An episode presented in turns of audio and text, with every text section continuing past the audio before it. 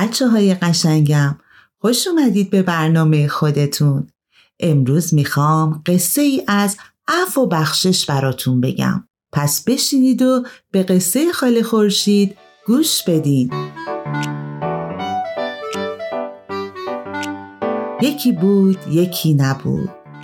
در انتهای یه جنگل چمنزاری زیبا و پرگل بود. در میون چمنزار مورچه ها شهری برای خودشون ساخته بودن. زیبا و بزرگ که هر طبقه اون مخصوص کاری بود. مثلا یه قسمت انبار آزوقه بود. جای دیگه محل نگهداری نوزادان و مهمترین بخش محل زندگی ملکی مرچه ها بود. خلاصه قسمت های زیادی که همه با نظمی خاص درست شده بودند.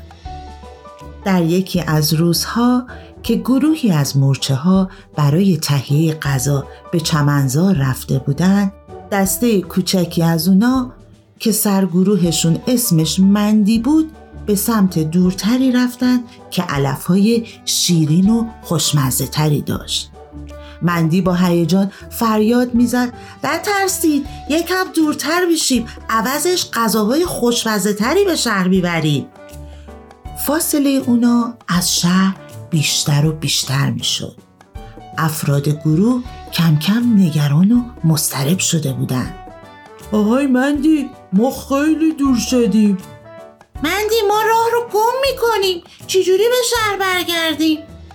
اما مندی بدون توجه فقط از شهر دورتر و دورتر می‌شد. ناگهان ابرهای سیاه آسمون رو پوشوندن. باد شروع به وزیدن کرد. صدای رعد و برق و صدای زوزه باد و قطرات درشت بارون بود که به سر و کله گروه مرچه ها می‌خورد. اونا خیلی ترسیده بودن ولی مندی قصد برگشت نداشت. و به گروهش توجهی نمی کرد. با اینکه مهمترین وظیفش حفظ مراقبت از گروه بود اما به راه خودش ادامه داد. آب و گل زمین ها رو پوشونده بود. دیگه نه راه پیش داشتن نه راه پس. زیر برگ های بزرگ درخت پناه گرفتن. مندی دو جون ما رو به خطر انداختی. به خاطر بیفکری توی که ما الان تو گردن تو گل فرو رفتیم. از اونور تو چمنزار همه گروه ها به شهر برگشته بودن و سرگروه ها همه رو سلامت به خونه رسونده بودن. بالاخره طوفان آروم گرفت و مندی و گروهش تونستن به سمت شهر حرکت کنن. وقتی گروه گلی و کثیف به شهر رسیدن همه از دیدنشون خوشحال شدن. ولی وقتی ماجرا رو فهمیدن خیلی از دست مندی خشمگین شدن.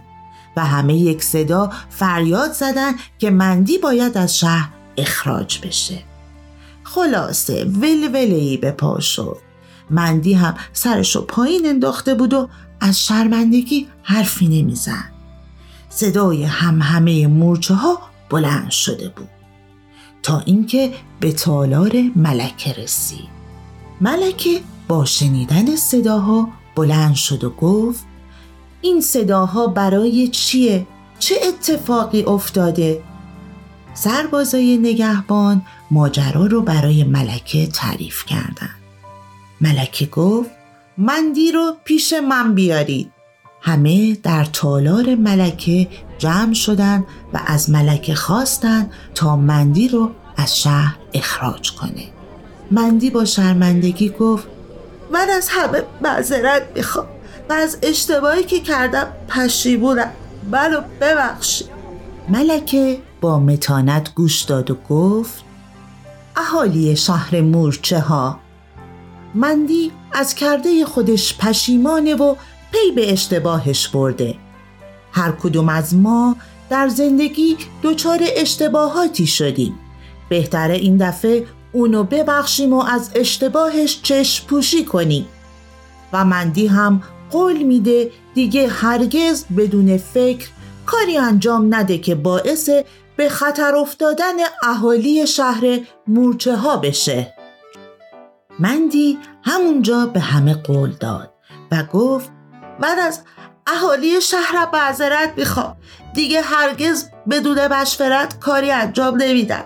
ممنونم که منو بخشیدید و از اون به بعد تمام سعیش رو کرد که با تمام وجود از شهر و اهالی شهرش مراقبت کنه.